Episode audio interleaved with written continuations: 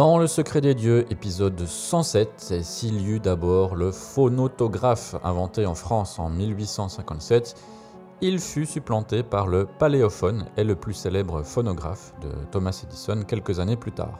Naquit ensuite le gramophone et ses fameux disques à sillon d'une vitesse de rotation de 78 tours, éradiqué par son évolution le disque micro-sillon, appelé à tort par Synecdoche disque vinyle ou tout simplement vinyle.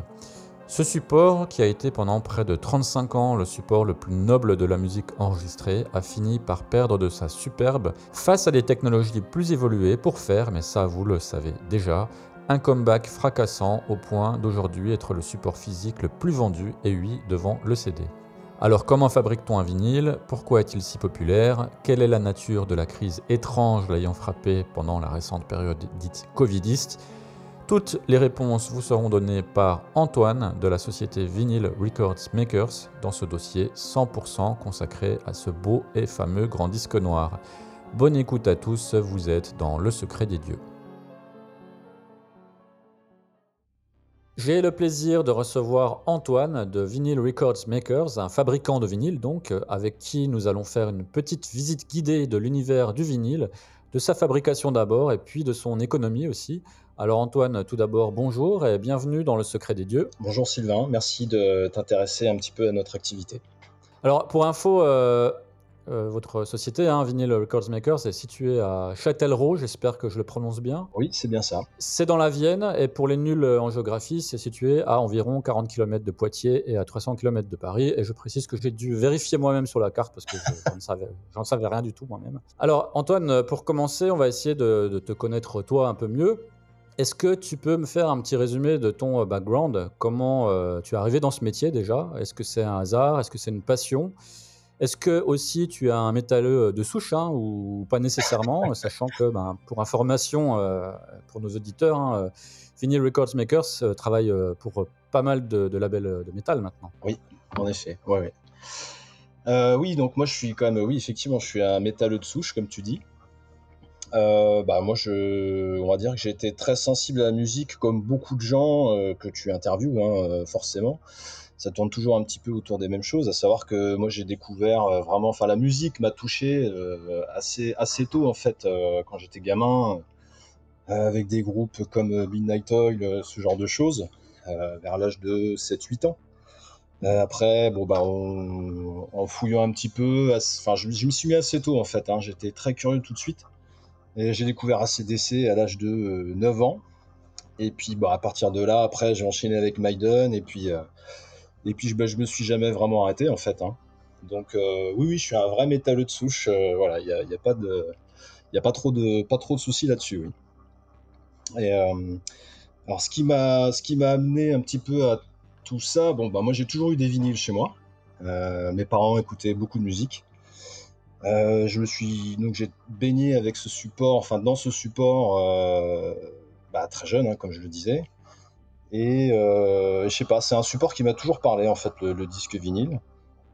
Je me suis mis à les collectionner assez vite. Je récupérais des disques de mes parents, etc. Parce que bon, j'ai eu la chance d'avoir une platine dans ma chambre assez tôt quand j'étais gamin. parce que mon père faisait un peu de brocante, etc. Donc voilà, plutôt que de d'écouter des disques dans le salon, je les écoutais dans ma chambre. Donc euh, ouais, du coup, euh, bon bah à partir de, de, du moment où j'ai découvert Maiden, effectivement, j'ai voilà, j'ai mis un pied dans tout ce qui était euh, hard rock, rock, metal, etc. Hein, peu importe comment on appelle ça aujourd'hui. Après, bah, je me suis forcément très vite intéressé aussi aux instruments, donc j'ai fait de la batterie. J'ai commencé à, apprendre la batterie à l'âge de 12 ans puis bah, monter des groupes avec euh, des gars de mon quartier, euh, côté de chez moi, etc. Puis après, bah, l'enchaînement classique hein, de quelqu'un qui, est un petit peu passionné par la musique, à savoir que tu, tu fouilles, tu échanges avec des gens, même si c'était beaucoup moins évident euh, dans les années 90, début 90. Euh, bon, il y avait quand même, il y avait quand même de- des- ressources, mais c'était quand même beaucoup plus limité, forcément. Euh, après, moi j'ai eu la chance de rencontrer des gens assez jeunes parce que j'étais pas trop mauvais à la batterie euh, pour mon âge en tout cas. Et voilà, j'ai pu échanger avec des gens qui étaient un peu plus vieux, qui m'ont évidemment abreuvé de, de groupes en tout genre. Donc j'ai découvert assez vite tout ce qui était death metal, black metal à l'âge de 13-14 ans. Euh, avec des groupes comme Entombed, Emperor, Morbid Angel, euh, etc., etc. Et puis bah, à partir de là, je dirais que j'en ai fait un peu ma priorité, c'est-à-dire que le reste m'importait peu en fait. Tout ce que je voulais, c'était découvrir des groupes et faire de la musique. Et ça m'a pas lâché en fait euh, jusqu'à très très tard, hein, jusqu'à encore aujourd'hui au final. J'ai jamais voulu devenir professionnel en tant que musicien parce que je me suis rendu compte que j'étais beaucoup trop casanier et que partir en tournée, même si j'en ai fait quelques-unes, euh, mais plus euh, en mode euh, punk, hein, on va dire. C'était pas des grosses tournées. euh. J'ai quelques, quelques tournées intéressantes, on va dire, euh, sur le plan humain, mais bon, économiquement parlant, ça n'a jamais évidemment rien donné. Pour la faire courte, euh, bon, moi j'ai joué dans quand même pas mal de petits groupes. J'ai bah, notamment dans les trucs les plus, euh, les plus connus, entre guillemets, hein, euh, bah, j'ai joué dans Inside Conflict euh, en tant que guitariste pour le coup, à partir de 99, ouais, j'avais 19 ans. Et donc là, ça m'a fait aussi évidemment rencontrer plein de gens, faire euh, plein de dates quand même assez, assez cool. Hein. Euh, jouer avec Nazum, avec Napalm Death à plusieurs reprises, etc. etc. Bon, c'était assez, évidemment, c'était assez, euh, ouais, assez cool, ça, ça va sans dire. Et puis, et puis donc en parallèle, je collectionnais toujours les disques. Voilà, j'achetais, je, je me souviens, j'ai une petite anecdote assez marrante parce qu'à l'époque, à l'âge de 16 ans, j'ai voulu commander, j'avais le catalogue Oli Records, Comme nous tous. comme nous tous, voilà. et, euh, et du coup, je, me souviens avoir eu euh, Philippe un jour euh, au téléphone en lui demandant pourquoi il faisait pas de vinyle. Et il s'était, il s'était pas foutu de ma gueule, mais bon, il m'avait gentiment dit que le vinyle, de toute façon, ça donnait plus rien et que bon, c'était pas forcément utile pour lui en tout cas d'en avoir en stock et de les vendre. Et, euh, et voilà, bon, moi j'ai fait mon petit bonhomme de chemin autour de ça. Après, j'ai découvert Overcome Records un peu plus tard, évidemment plus sur tout ce qui était hardcore, metal, etc. Euh, et eux, pour le coup, faisaient du vinyle. Donc à 19 ans, 18-19 ans, bah, j'ai commencé à acheter vraiment mon premier disque, euh, vraiment bien ciblé, metal, hardcore, etc., punk. Et puis après, bah voilà, ça m'a pas lâché. hein. J'ai collectionné, j'achetais, je revendais, j'échangeais, etc., etc. Donc le vinyle a toujours été, toujours resté en filigrane en fait derrière euh, dans tout ce que j'ai pu faire autour de la musique. Après, voilà, j'ai fait pas mal d'orgas de concerts aussi, toujours donc sur euh, sur Poitiers et puis euh, autour. hein. Voilà, en faisant des petits boulots à la con parce que bah, la musique restait ma priorité, sans pour autant en vivre. Jusqu'au jour où, avec Sylvain, mon, mon collègue aujourd'hui, mon associé, on s'est dit il y a quelques années, en 2014, on avait un petit peu marre de nos boulots respectifs. Et on s'est dit, tiens, euh, on entendait beaucoup de gens autour de nous sur les orgas de concert et puis euh, même sur les dates que moi je pouvais faire aussi dans les différents groupes dans lesquels je jouais, qu'il y avait de plus en plus de difficultés pour les gens en fait à faire presser des disques dans des délais corrects, sans parler de la qualité. Et on s'est dit, euh, voilà, c'est assez marrant parce que je pense que on s'est pas vraiment concerté, on a eu la même idée plus ou moins en même temps. Et le truc, c'est que Sylvain, lui, venait d'avoir son premier enfant à l'époque. Et moi, je me disais, bon, j'ai un taf euh, qui est, qui est pas trop mal, mais où je m'emmerdais un petit peu. Et je m'étais dit, tiens, il y aurait vraiment un truc à faire autour du vinyle, ça pourrait être intéressant, ça pourrait être génial de presser des disques pour tous les gens qu'on connaît et qui galèrent un petit peu à, les faire presser actuellement. Et euh, bon, le, temps a un peu passé, 6 mois, 8 mois. Et au bout de un an, je crois, Sylvain m'appelle un matin euh, en me disant, tiens, je regardais encore un truc hier et au final, euh, est-ce que ça te dirait pas qu'on monte une boîte de pressage de vinyle? Bon, moi j'avais mis ça de côté dans ma tête parce que je voyais pas Sylvain avec un enfant en bas âge se lancer euh, dans un truc pareil. Euh, surtout qu'à l'époque, 2014-2015, il y avait absolument aucune info qui traînait sur, sur comment on fabrique un vinyle. hein. Et en fait, voilà, on s'est dit, bon, bah, pour moi c'était un petit peu un signe. Je me suis dit, s'il y a pensé aussi, allons-y. Et on s'est lancé, on a cherché, cherché, cherché. On a fouillé, fouillé partout, tout ce qu'on pouvait sur, euh, ce, support, techniquement parlant, j'entends, évidemment. Et euh, j'ai eu la chance de rencontrer euh, virtuellement, on va dire, un, Australien qui, avait une boîte de pressage donc à Canberra, je crois, et qui faisait ça depuis 40 ans, qui allait prendre sa retraite. Et ce monsieur, en fait, m'a filé énormément d'infos très précieuses sur vraiment les caractéristiques techniques pour la fabrication du disque vinyle. Et à partir de là, on a aussi constaté, un peu de manière très hasardeuse, qu'une une boîte allemande se remettait à fabriquer des presses. Donc là, on s'est dit que c'était encore une fois un signe. Et donc, on a pris contact avec cette entreprise, tout simplement. Euh, donc ça, c'était en 2015. Et à partir de là, bah, moi, j'ai lâché mon boulot et puis on s'est mis à fond, euh, on s'est mis à fond sur, le, sur, sur la chose, quoi.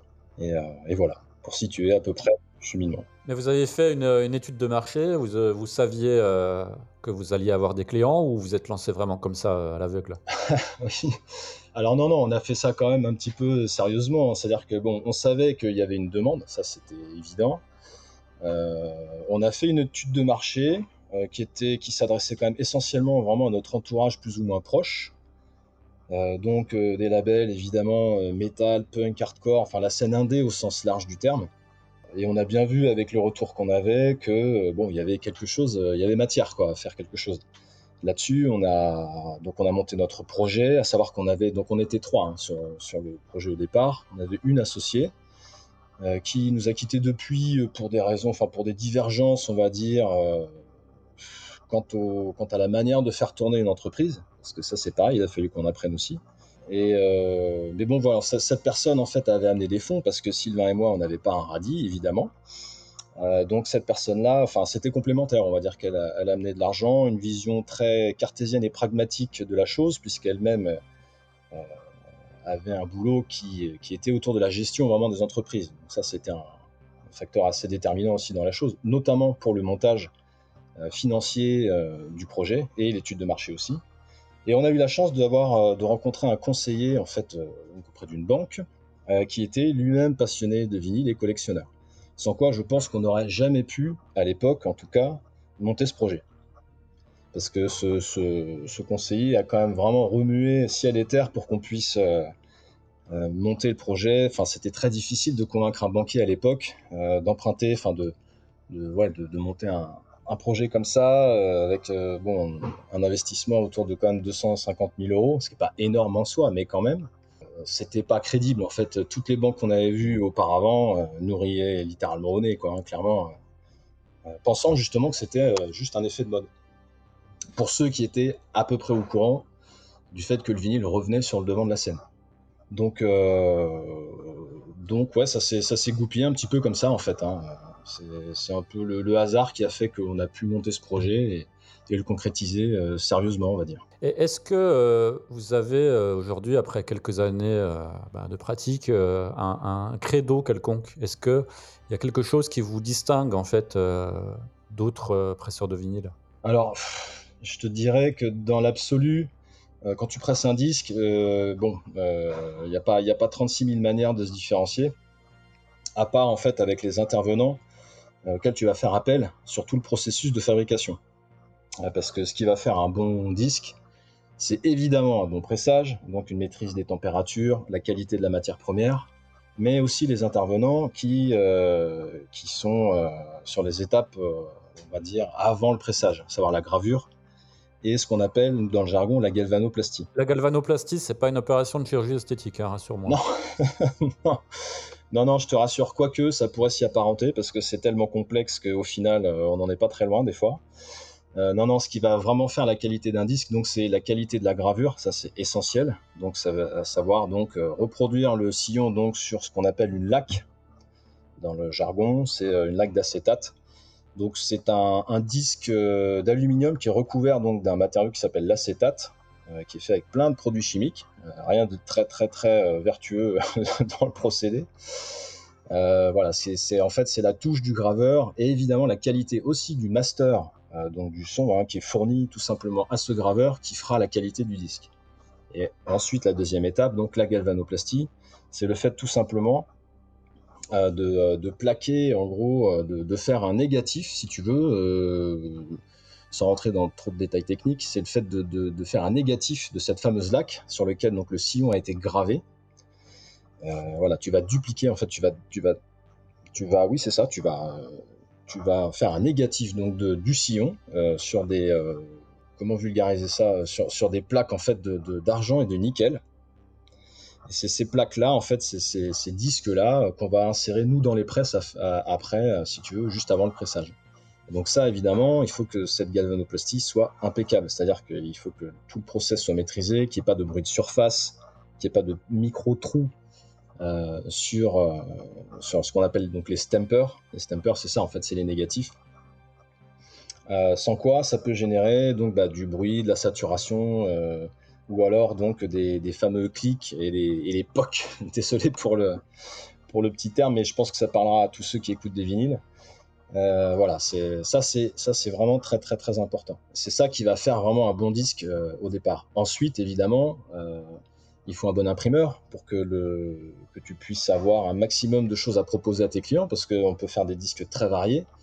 Tu parlais des, on parlait des acteurs de l'ombre tout à l'heure. Bah, typiquement, voilà, on est on est sur un label qui qui a une recherche réellement esthétique hein, sur ses sorties et qui n'hésite pas à, faire ce qu'il faut pour que les disques euh, soient, voilà, soient, soient beaux et, euh, et, qualitatifs esthétiquement parlant. Donc on va avoir des livrets, euh, des pantônes utilisés sur les pochettes, sur les inserts, etc., etc. Donc il faut aussi avoir quand même un imprimeur qui, qui ce qu'il faut sous, sous, le pied pour pouvoir sortir ce genre de disque aussi. Quoi. Donc il y a aussi évidemment ce que j'appellerais un peu vulgairement le disque gadget, qui est de plus en plus présent aujourd'hui. Hein. Euh, autant euh, il y a 20, 25 ans, on faisait des disques en couleur, bon, il n'y avait pas pas énormément de, de, de, variations dans, ce qu'on pouvait recevoir, quelques splatters par-ci par-là ou beaucoup de disques marbrés. Aujourd'hui, c'est vrai qu'on arrive aussi à une course un petit peu à, l'effet, je dirais, euh esthétique sur le vinyle en lui-même. Et donc ça, c'est des choses aussi auxquelles il faut réfléchir et sur lesquelles il faut bien évidemment se pencher, sans quoi il y a des gens qui vont faire leur disque ailleurs, tout simplement. Donc c'est vrai que ça a évolué énormément ces dernières années, euh, où on peut voir certains labels qui, il y a encore 10 ans, n'auraient jamais euh, fait de splatter ou ce genre de truc, euh, qui aujourd'hui en sortent régulièrement toutes les semaines. Voilà. Oui, parce que je peux confirmer que c'est ceux qui se vendent le, mieux. en tant que groupe, dès que tu sors un vinyle avec une petite particularité de, ce type-là, les, les, fans se ruent dessus en priorité. Ouais. Bah oui oui ça c'est évident. Euh, encore une fois autant tu pouvais avoir des il y a 10-15 ans tu avais des pressages tu avais euh, sur un tirage de 500 exemplaires on va dire pour prendre un peu la norme sur les scènes qu'on fréquente et euh, qu'on connaît bien on va dire 500 exemplaires tu avais 400 vinyles noirs et 100 vinyles couleur. Bon bah c'est 100 vinyles couleur ça pouvait être du rouge transparent très basique voilà effectivement il y avait ce, cette course tout de suite au collector où les gens se dépêchaient d'acheter celui-là en priorité. Euh, aujourd'hui, euh, voilà, sur un même pressage à 500 exemplaires, tu vas avoir 200 euh, vinyles noirs et puis les 300 restants, tu auras 50 splatters, 100 marbrés, etc., etc. C'est vraiment, on est vraiment dans une logique commerciale qui est complètement différente, quoi, aujourd'hui. Donc, effectivement, il faut être aussi à la page sur ces choses-là et, et c'est pas forcément une mince affaire. Alors, pourquoi c'est pas une mince affaire? Est-ce que ça vous demande d'investir dans du nouveau matériel, d'apprendre de nouvelles techniques oui, essentiellement, en fait, c'est ça. C'est qu'effectivement, il y a donc beaucoup de techniques. Euh, une fois évidemment que tu maîtrises le sujet, c'est pas forcément très compliqué en soi. C'est toujours pareil. C'est, euh, bah, je, vais citer euh, donc un fabricant de vignes aux États-Unis de chez Furnace Records qui justement s'est associé récemment avec Metallica pour sortir tous leurs disques. Il disait fabriquer un disque, un bon disque, c'est pas compliqué. En fabriquer mille de la même qualité, c'est une autre histoire. Et effectivement, il a tout à fait raison. C'est-à-dire que si, euh, si on te demande de faire 400 splatters euh, sur un tirage de 1000 exemplaires, ça prend énormément de temps. C'est un disque qui prend deux fois plus de temps qu'un disque standard, si tu veux, noir ou, couleur basique, à faire. Donc il y, a, quand même beaucoup, beaucoup de maîtrise derrière et, euh, ouais, c'est très contraignant. Donc tout ça, il faut l'intégrer, dans le processus de fabrication parce que il faut que tu fasses tes calculs en fonction du temps que tu vas y passer, de la matière que tu vas utiliser. Ça, c'est plein de petites choses comme ça qui sont très importantes.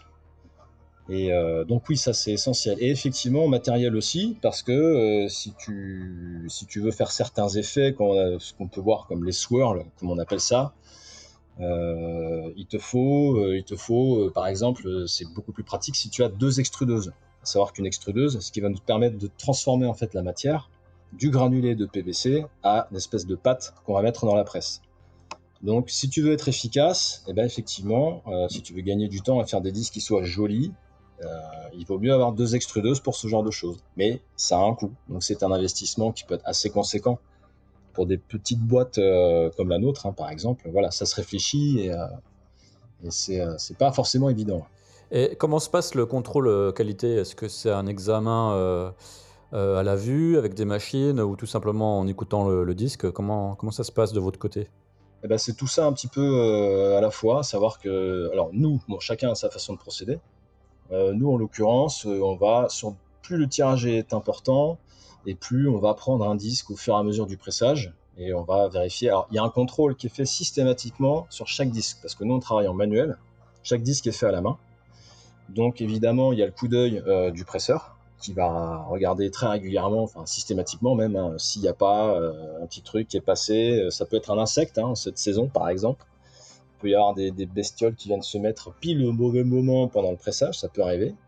Euh, tu, peux, euh, tu peux avoir plein de petites choses comme ça, un bout de papier, un micro bout de papier qui va se glisser aussi, qui, qui, qui va pas être au bon endroit au bon moment, et quand la matière est poussée vers l'extérieur, si ce bout de papier est mal positionné, il peut littéralement rayer la matrice, et donc là, bah, tu n'as plus qu'à recommencer. Euh, il y a plein de petites choses comme ça en fait qu'il faut toujours prendre en compte, donc voilà, faut être très vigilant quand on presse des disques. C'est un peu l'essence même du métier, je dirais. Et effectivement, après, il y a toujours un contrôle audio aussi qui est fait au fur et à mesure. Donc, euh, comme je te disais, euh, en mode un peu random, on va prendre un disque par-ci par-là et puis aller voir si tout va bien, écouter, voir s'il n'y a pas de, problème euh, particulier. Donc c'est à, chaque instant en fait il faut être vigilant et être vraiment très très rigoureux si on veut pas de mauvaises surprises. Ouais, donc euh, pas de chirurgie esthétique comme je le disais tout à l'heure en, plaisantant, mais c'est quand même assez euh, chirurgical quand même comme euh, opération. Ouais, c'est assez précis, oui, oui. Alors tu parlais tout à l'heure de, des quantités. Alors moi j'ai souvenir d'une époque où il fallait quand même commander une certaine quantité euh, c'était valable pour tous les supports physiques, hein, pour euh, que ça devienne euh, intéressant à l'unité, en fait, financièrement parlant, pour, pour le commanditeur. J'ai pu voir que vous, sur votre site, par exemple, vous proposez aussi des quantités assez faibles. Est-ce que ça, c'est lié au fait de travailler avec des petits labels indépendants?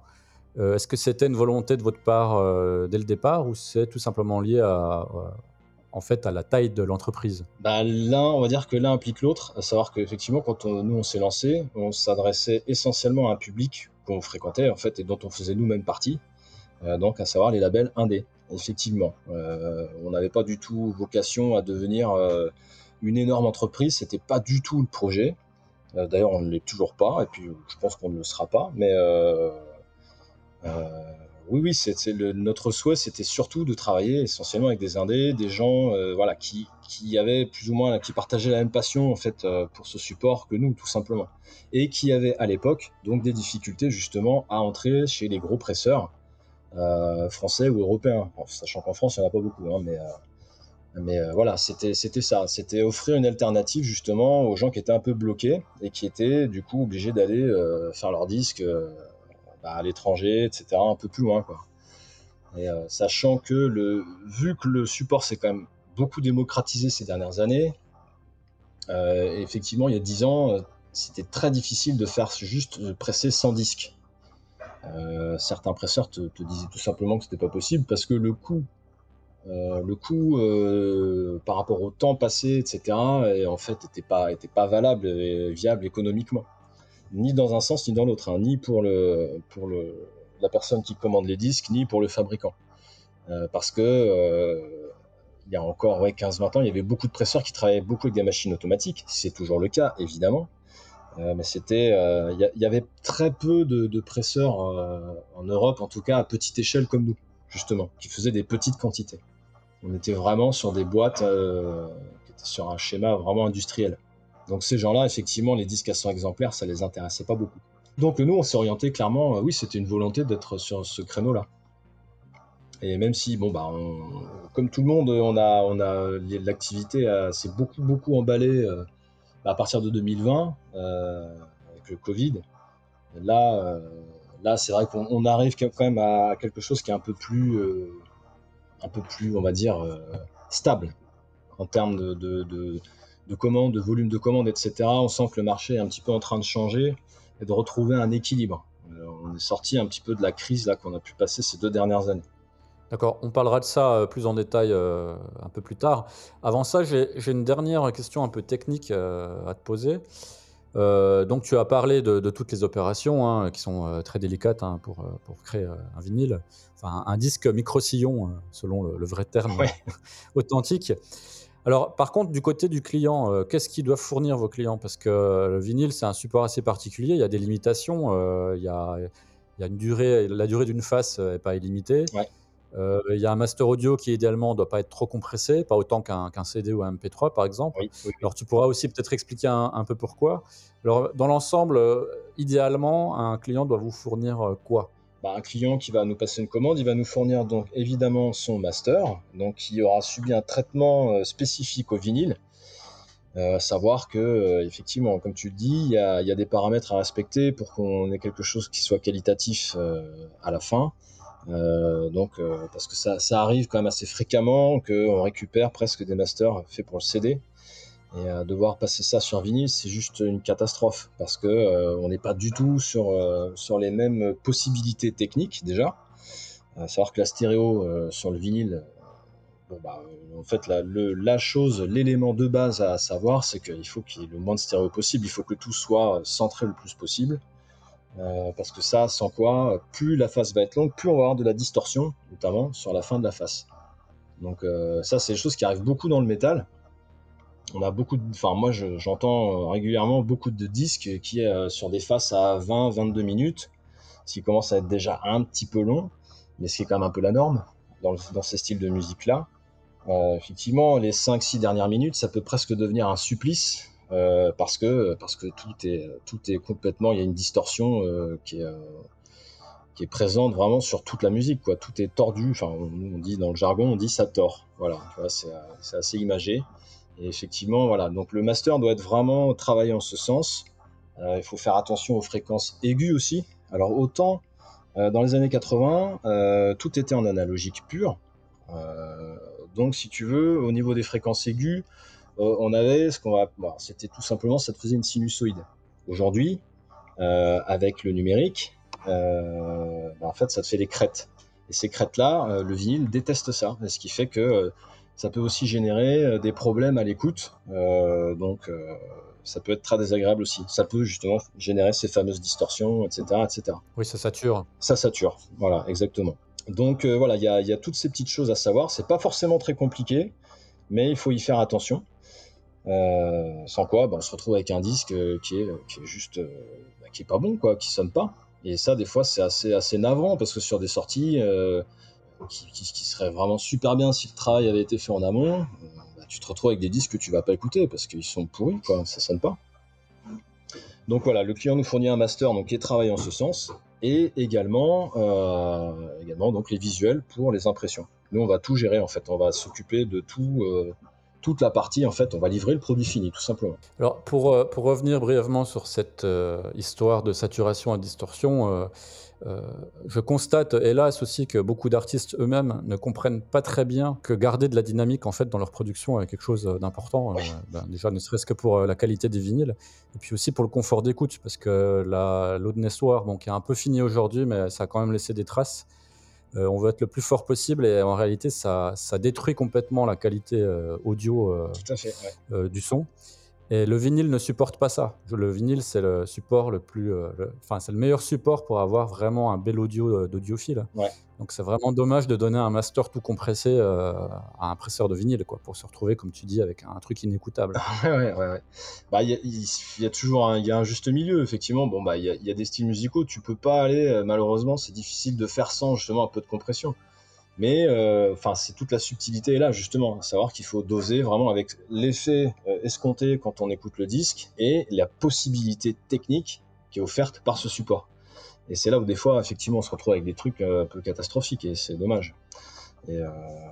Et, voilà, c'est vraiment l'art l'art du, du, vinyle, c'est tout est là en fait. C'est combiner justement la musique qui est produite, enfin qui est voilà, ce qu'on attend et ce qui est faisable, tout simplement. D'où l'importance de, choisir des, studios et des, et des, ingénieurs de mastering qui sont capables de faire des masters vraiment spécifiques au, vinyle. Quoi. Quitte à payer un peu plus cher, mais ça, ça en vaut la peine. Ouais, tout à fait. Alors, au niveau de, de Vinyl Records Makers, est-ce que vous avez l'intention, euh, alors tu me disais tout à l'heure que vous vouliez euh, pas forcément grandir, mais est-ce que vous avez l'intention d'étendre vos activités vers d'autres services? Alors, euh, au pif comme ça, je lance des idées. Euh, imprimer les visuels vous-même, euh, faire de la dupli de CD euh, ou autre service. Est-ce que ça vous tente ou est-ce que vous voulez vraiment rester concentré sur ce que vous faites actuellement? Bah écoute, sur ce point, évidemment, la question elle se pose régulièrement parce que bah, on arrive forcément à un stade où sur ce marché, on va parler en termes de marché, même si j'aime pas trop ça, mais on n'a pas trop le choix.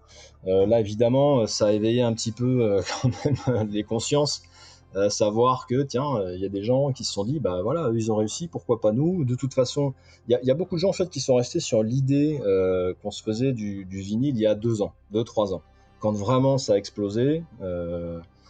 et que, et que effectivement, on, a été confronté aux problèmes liés au Covid, qui ont été un peu un leurre en fait, hein, quelque part au final. Donc il y a beaucoup de gens qui se sont lancés dans ce secteur, sur le pressage du vinyle. Et donc, quand, euh, l'idée d'étendre euh, l'activité, de proposer d'autres services, c'est des choses auxquelles on pense très régulièrement. Mais en même temps, on se dit que, bon, pour l'instant, nous, on, ce qu'on fait, on le fait quand même plutôt bien. Euh, se développer, ça veut dire quand même passer beaucoup de temps aussi sur d'autres choses, mettre en place, etc. Ça fait partie presque, au final, tu me diras, de la progression d'une entreprise. Mais, on, est on vraiment sur une phase qui est un peu étrange où, justement, évidemment, il y a, le contre-coup aujourd'hui.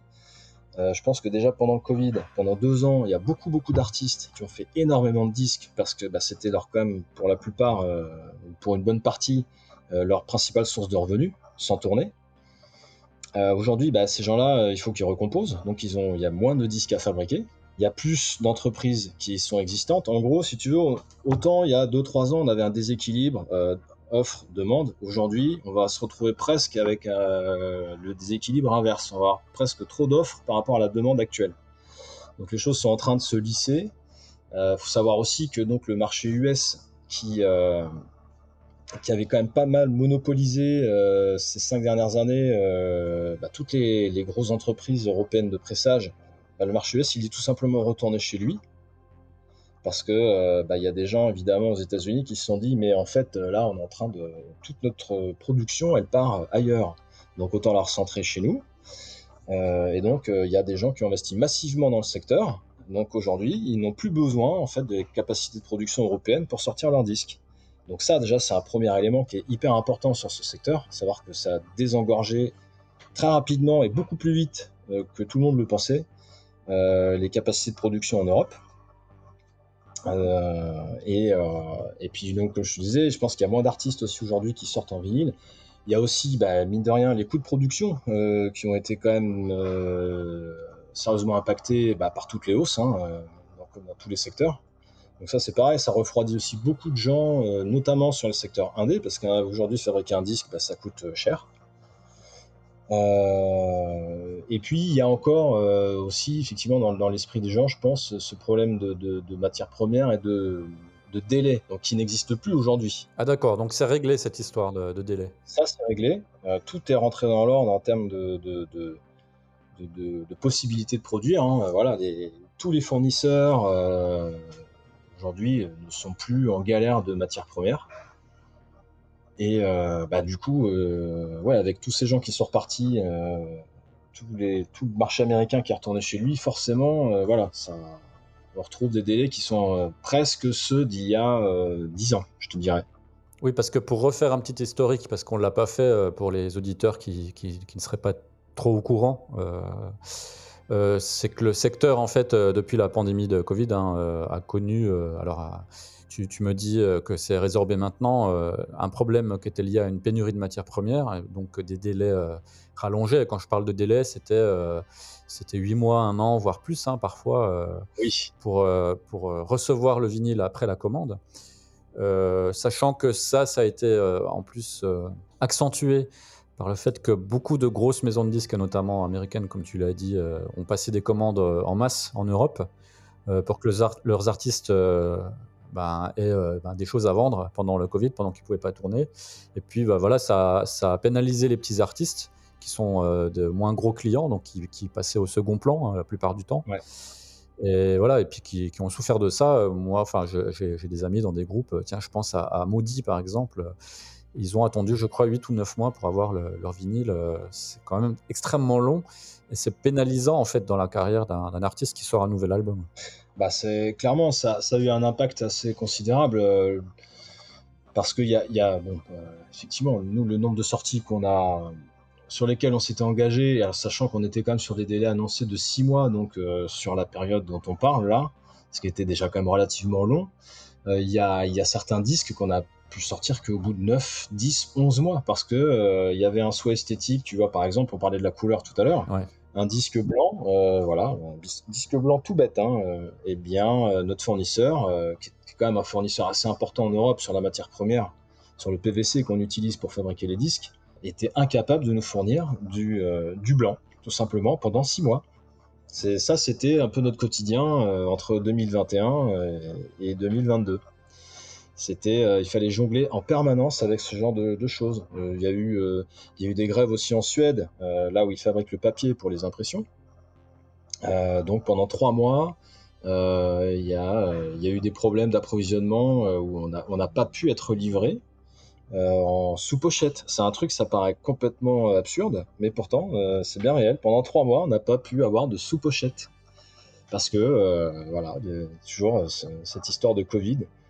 Pour, le, pour la matière première, donc pour le PVC, euh, c'est simple, hein, euh, c'est un matériau à la base brut qui est fabriqué au Texas essentiellement. Et euh, les pigments, donc pour les couleurs, viennent de Chine. Donc quand le système de la mondialisation fonctionne bien, tout va bien, personne s'en rend compte. Mais quand ça s'arrête parce que les ports sont bloqués à cause du Covid, etc., bah, c'est littéralement une catastrophe. Et euh, ça, c'est ça aussi qui a généré évidemment les augmentations euh, de coûts assez, assez importantes quoi, sur ces deux dernières années. Donc euh, voilà, c'est vrai que bon, je pense que peut-être que tu aborderas le sujet un peu plus tard, mais bon, il y a aussi des questions effectivement à se poser à l'heure actuelle quand on voit un petit peu tout ce qui se passe sur la pérennité du, du vinyle, en tout cas fabriqué dans ces conditions quoi.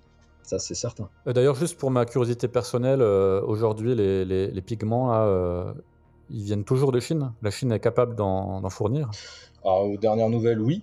Après, j'imagine que nos fournisseurs ne nous disent pas tout. Mais euh, a priori, oui, oui, ça vient toujours de Chine. Et euh, bon, bah, de toute façon, hein, la Chine reste quand même le premier fabricant de beaucoup, beaucoup de choses euh, pour l'industrie au niveau mondial. Ça, ça va sans dire. même s'il y a des volontés a priori pour changer un petit peu tout ça, ça va pas se changer en cinq minutes. Donc non, non, pour l'instant, on n'est pas du tout sorti de ça, oui. Ok, alors pour parler euh, un peu plus euh, culture du vinyle, oui. alors on a tous constaté hein, euh, qu'après une période de, désuétude, d'ailleurs tu en as déjà un peu parlé tout à l'heure, le, vinyle s'est redevenu un support essentiel de l'industrie musicale. Donc ça a commencé grosso modo à partir du, début des années 2000, je dirais. Ouais, ouais, c'est ça, ouais. Ouais, c'est ça, et, à tel point que en 2022, hein, alors que la, musique vendue sur support physique en général représentait moins de 10% des parts de marché de la musique enregistrée, le vinyle, lui, représentait 70% des ventes physiques, donc euh, beaucoup plus que le CD. Donc c'est vraiment le CD qui est en désuétude euh, aujourd'hui. Alors, toi, en tant que ben, professionnel du, du, secteur, comment tu analyses ce phénomène? Pourquoi les gens, selon toi, se sont-ils mis tout à coup à acheter du vinyle à nouveau, alors qu'il était complètement moribond dans les années 90 Et surtout, pourquoi ça perdure encore aujourd'hui? Pourquoi ça, ça, marche autant le vinyle? Franchement, alors là, c'est un ressenti complètement personnel et subjectif. Savoir, euh, moi, je vais te dire ce qui, moi, m'anime par rapport à ce support, parce que je peux pas, j'ai pas d'explication, tu vois, globale. Hein, je sais pas ce que ressentent les gens. Euh, mais euh, bon, moi je dirais, j'imagine que dans l'esprit des gens, c'est quelque chose qui, qui c'est un support qui paraît authentique, comme on voit beaucoup, beaucoup de retours euh, sur.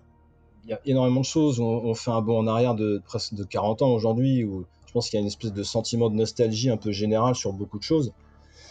Et je pense que bah, justement la musique étant quand même quelque chose d'un peu essentiel dans la vie de beaucoup beaucoup de gens, j'imagine que ça va faire partie du, cheminement, euh, un retour un peu à des choses authentiques, où on touche quelque chose, où il y a, un espèce de, petit rituel autour de ça, et je pense que peut-être que les gens, à force de vivre toujours à fond, de se dépêcher d'aller bosser, de se dépêcher de tout faire, ont envie peut-être, euh, consciemment ou consciemment, j'en sais rien, de retourner un peu à des choses qui leur paraissent un peu plus authentiques, peut-être. Je vois que ça, parce que techniquement, c'est un support qui est largement moins bon que le, CD, hein, techniquement. On met moins de choses sur un vinyle que sur un CD.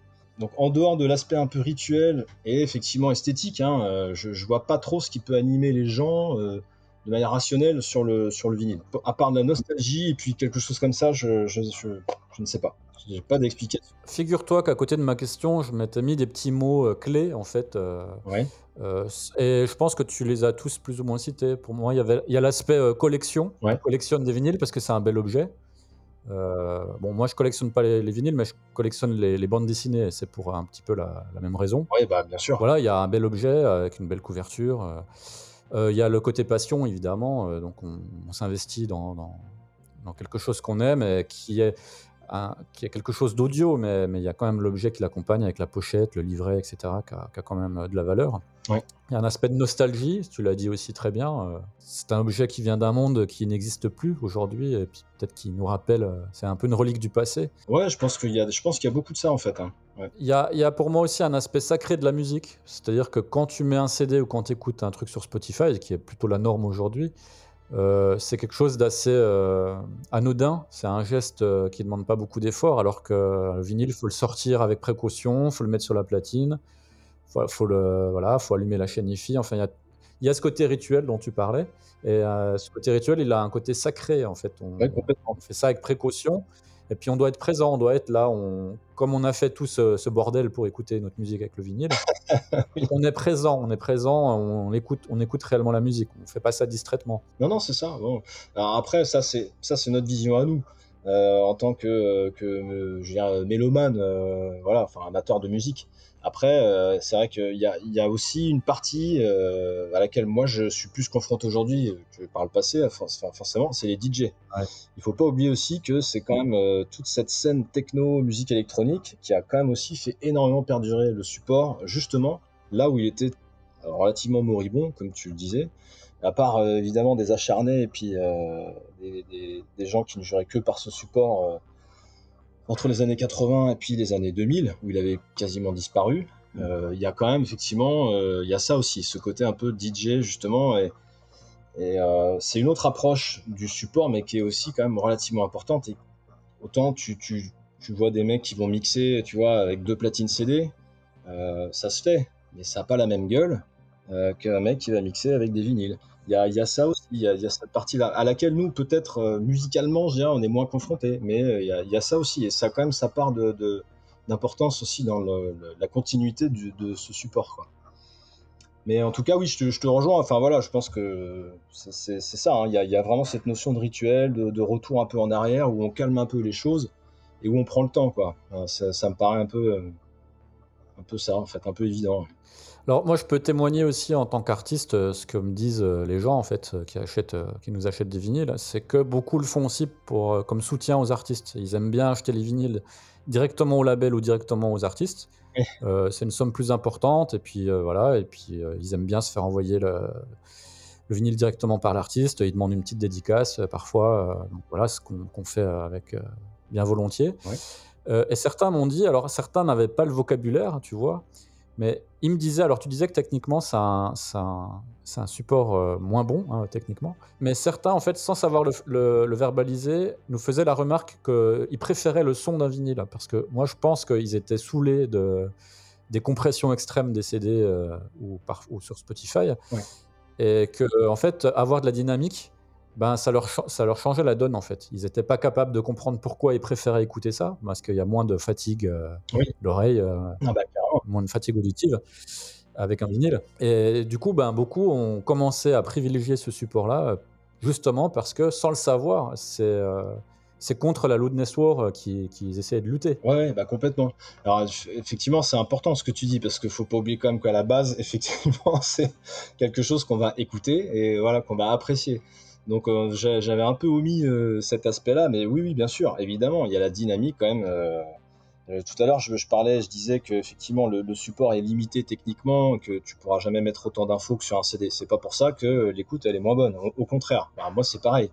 Quand j'écoute un disque, c'est un peu ça qui m'anime. C'est justement le, côté un peu aéré, un peu presque live des fois que tu peux retrouver sur certains disques, sur certains vinyles que tu n'auras certainement pas euh, en fonction du style musical aussi euh, avec le CD.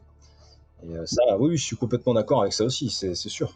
D'ailleurs, c'est par rapport à ces retours-là que nous, chez Monolith, on a décidé, alors ça fait déjà trois albums qu'on fait ça, Ouais. sur Bandcamp, quand les gens achètent les versions euh, numériques des albums, on fournit une version qui est la version euh, MP3 classique, un peu compressée pour écouter dans les transports et tout ça quand il y a un peu de bruit autour, Ouais. donc bien compressée, et une version audiophile qui en fait est le master vinyle. D'accord. Donc euh, avec beaucoup plus de dynamique, beaucoup plus aéré, donc moins fort forcément. Oui. Mais quand tu écoutes chez toi dans des bonnes conditions, c'est largement mieux d'écouter ça parce que euh, la- voilà, le, le mix euh, avec plus de dynamique, en réalité, euh, pour moi, hein, il est largement meilleur parce que c'est beaucoup plus fin, Ah bah c'est plus vivant, ouais, bien sûr. euh, c'est beaucoup plus euh, vivant, c'est beaucoup plus euh, audiophile. Quoi. Ah ouais, bah ça, je, oui, oui, je suis complètement d'accord avec toi. Mais c'est, je trouve que c'est une super idée.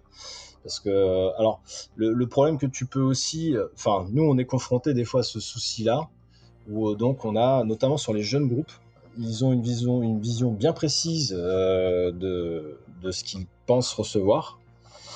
Et euh, donc le master, même s'il est bien fait, hein, c'est pas la question. Des fois, on a, on a quand même des, des, des gens qui sont hésitants, qui, quand on envoie des tests pressing notamment, qui disent ah ouais mais c'est bizarre, il y a un truc bizarre.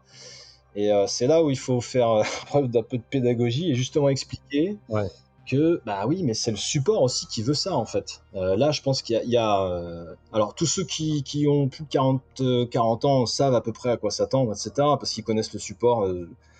Euh, voilà, ils ont peut-être un peu plus d'expérience avec, mais on voit des jeunes groupes, euh, des fois, effectivement, arriver avec beaucoup de doutes, euh, alors que leur disque sonne super bien. Il n'y a pas de problème. et, mais c'est la différence entre, entre le digital, dont ils se farcissent justement avant, parce qu'ils ont passé tout le temps à mixer le disque et qu'ils ont la tête dedans, et sur des enceintes de monitoring, etc. Et à la sortie, quand ils reçoivent le test pressing, il y a effectivement des fois, on peut sentir des déceptions. Alors que pourtant, le, le disque sonne très très bien. Mais, euh, mais ouais, ils sont, ils sont un peu surpris. Ils sont pas, euh, s'attendent pas forcément à avoir un résultat comme ça, quoi. Oui, ils n'ont pas l'habitude de- d'écouter des disques dynamiques, tout simplement, parce qu'ils sont, ils sont trop jeunes. Parce que dans, moi qui ai grandi avec la musique des années 80, quand tu écoutais un Maiden, un Judas Priest, enfin toi tu es à peu près de la même génération que moi, si j'ai bien compris, Oui, je pense. oui. euh, c'était des disques très dynamiques, euh, donc on a été habitué à ça. Et voilà, quand tu es né un peu plus tard, tu n'as connu que les, les brick walls, là, les, les disques ultra compressés, euh, voilà, où le- finalement le bouton de volume de ta chaîne hi sert à rien. Ouais, oui, oui. Euh, alors que nous, on a appris euh, que le, le- le bouton volume sert quand même à quelque chose. C'est voilà, je pense que tes clients comme ça, il faut leur dire, mais tu sais, tu as, un bouton volume sur ta chaîne tu peux, tu peux monter un peu le son tu verras, ça, ça sonne aussi. hein.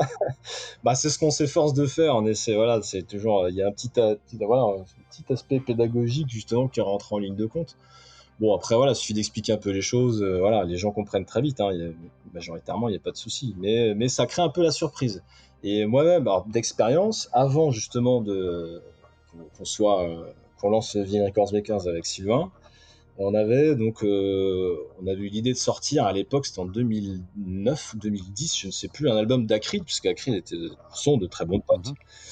Euh, on se connaît depuis très très très longtemps et on s'était dit tiens voilà ce serait cool euh, leur deuxième album je crois c'était Lazarus qui sortait chez Listenable Records euh, sortait on s'était dit tiens bah voilà allez on va se faire plaisir on va on va sortir ce disque là et effectivement tu vois ce que je te dépeignais en fait sur la réaction de certains. Moi-même je l'ai eu en fait euh, à l'écoute des test pressing justement de cet album.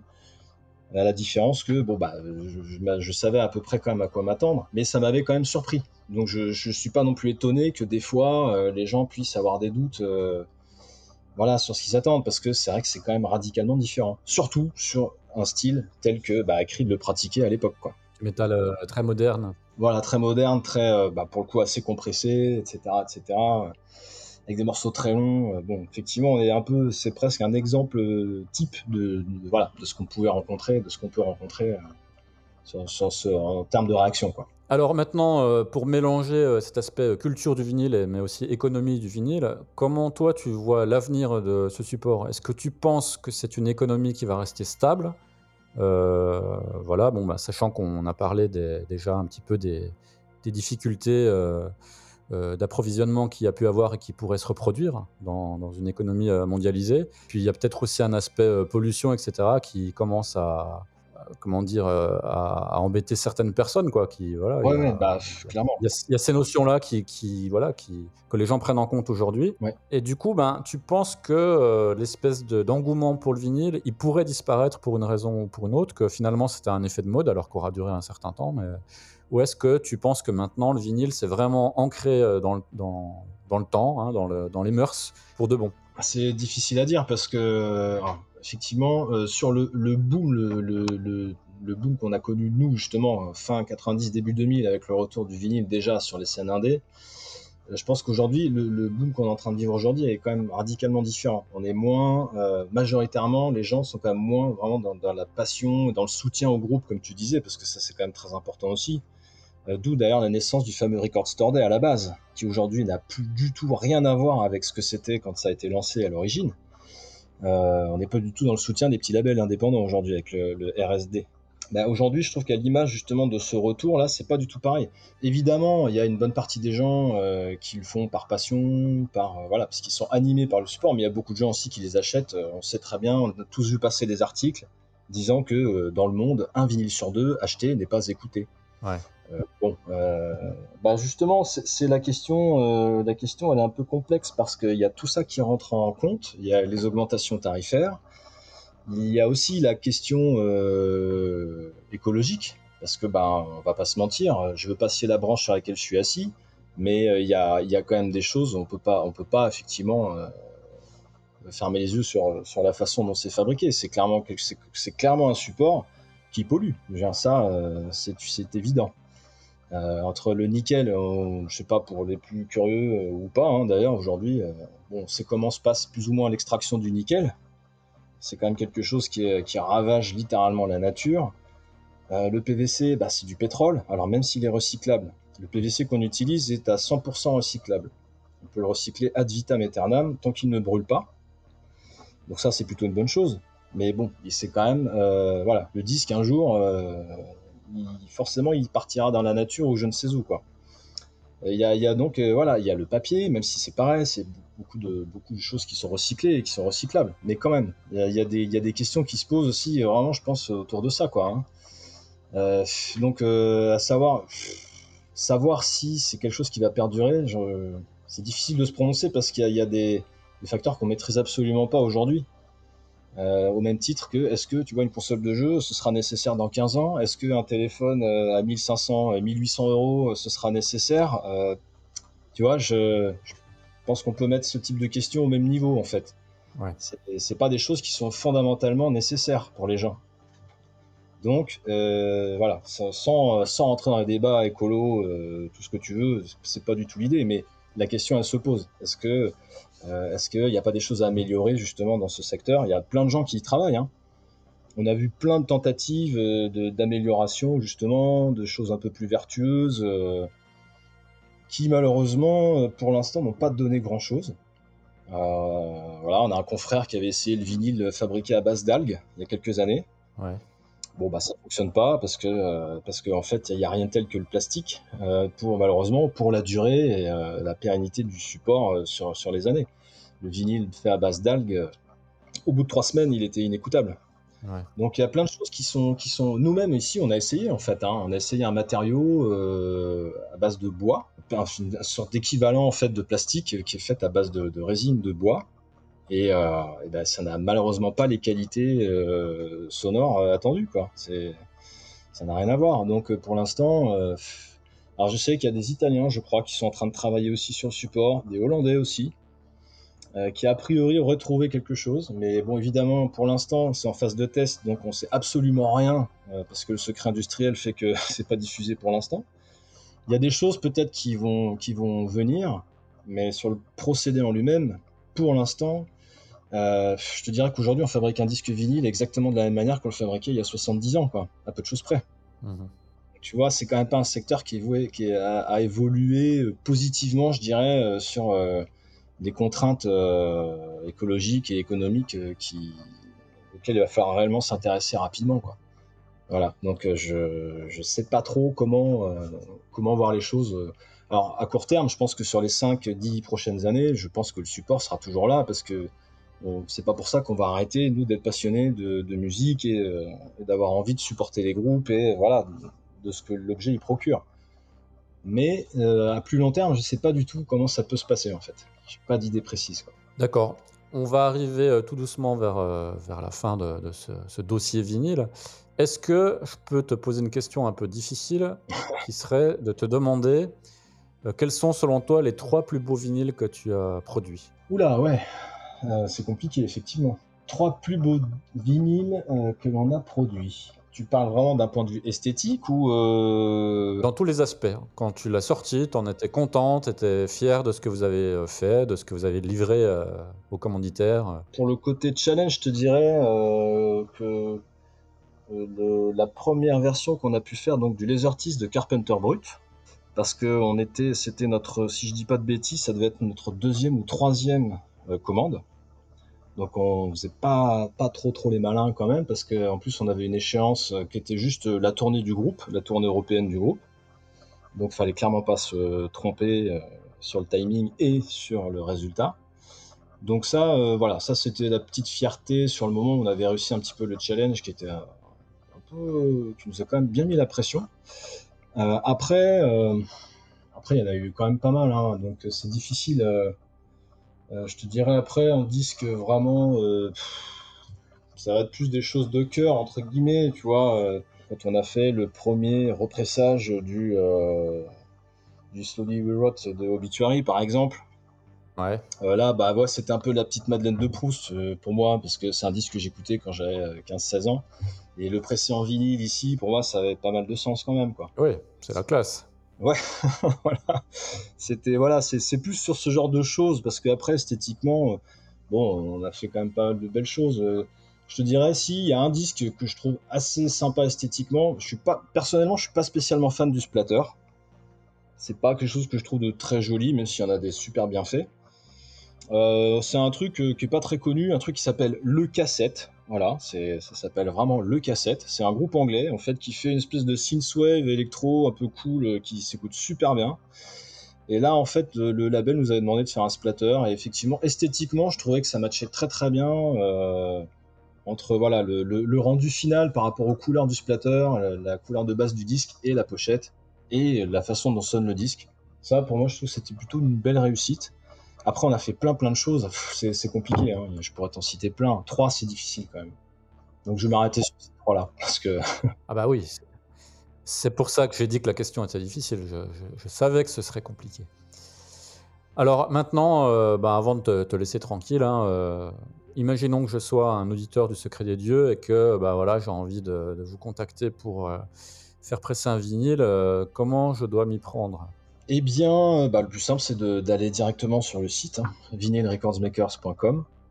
où là, bah, il y a toutes nos coordonnées. Il euh, ne faut pas hésiter aussi à nous appeler. Le numéro de téléphone, normalement, doit figurer sur le site. Le, plus simple, moi, j'aime bien le téléphone, en fait. pour des projets aussi simples que plus compliqués, je trouve qu'il n'y a rien de mieux qu'un coup de fil pour s'entendre. sur ce qu'on attend, ce qu'on veut et, comment il faut que ce soit fait. Donc voilà, faut pas hésiter à nous appeler. Euh, des fois, on répond pas tout de suite parce qu'on a quand même pas mal de boulot, mais il faut pas hésiter à insister. Et sinon, le site, hein, tout simplement. Voilà, il y a Messenger aussi, évidemment. Alors, les réseaux sociaux, euh, on s'en sert absolument plus, ce qui est une erreur, évidemment. Mais on a lâché, en fait, euh, je crois, si je dis pas de bêtises, en mars 2021. On n'a plus rien posté depuis, parce qu'on avait trop de travail et qu'on pouvait plus s'en occuper. mais bon, on répond toujours, cela dit, sur Messenger aussi, évidemment. Il n'y a pas de problème. Ok, alors à signaler aussi euh, l'existence d'un petit documentaire euh, qui est disponible sur la page des acteurs de l'ombre, euh, qui vous concerne, qui dure une dizaine de minutes. Oui. Ben, dans, dans, lequel on te voit t'exprimer justement. Euh, ben, il y a un certain nombre de choses qu'on a dit ici euh, qui sont dites, euh, sauf que ben, voilà, on a des images pour voir. je conseille à tout le monde d'aller le voir. Il est, il est, très sympa ce petit reportage. Oui, effectivement, Gérald était venu nous, rendre visite et oui, ça, ça, ressort pas mal. On voit bien un peu en fait ce qu'on fait ici, tout simplement. Hein. Il, y a, il, y a, pas mal d'images, notamment sur les presses, etc., où on voit vraiment le, le travail en lui-même en fait.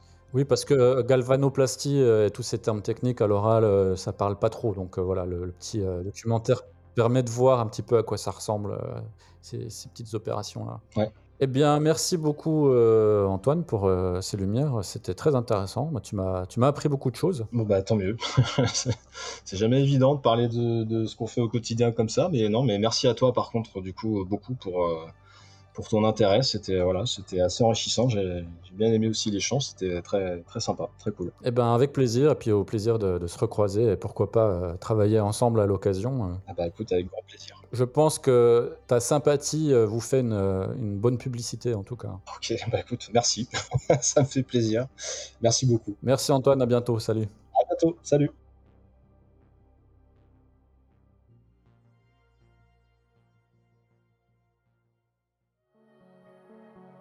Voici donc la conclusion de ce dossier consacré au vinyle. N'hésitez pas à contacter Antoine et à soutenir euh, l'entrepreneuriat français hein, si vous êtes euh, par exemple un label ou un groupe en recherche d'entreprise de pressage de vinyle. Et puis tant qu'à faire, vous pouvez, si ce n'est déjà fait, soutenir le podcast en vous abonnant, ça ne mange pas de pain, et potentiellement nous offrir une modeste aumône hein, via la page Tipeee du Secret des Dieux. Si toutefois la nouvelle augmentation de 10% du prix de l'électricité ne vous a pas mis sur la paille. Merci de nous avoir écoutés jusqu'au bout. À très bientôt pour un nouvel épisode. Vous êtes dans le secret des dieux.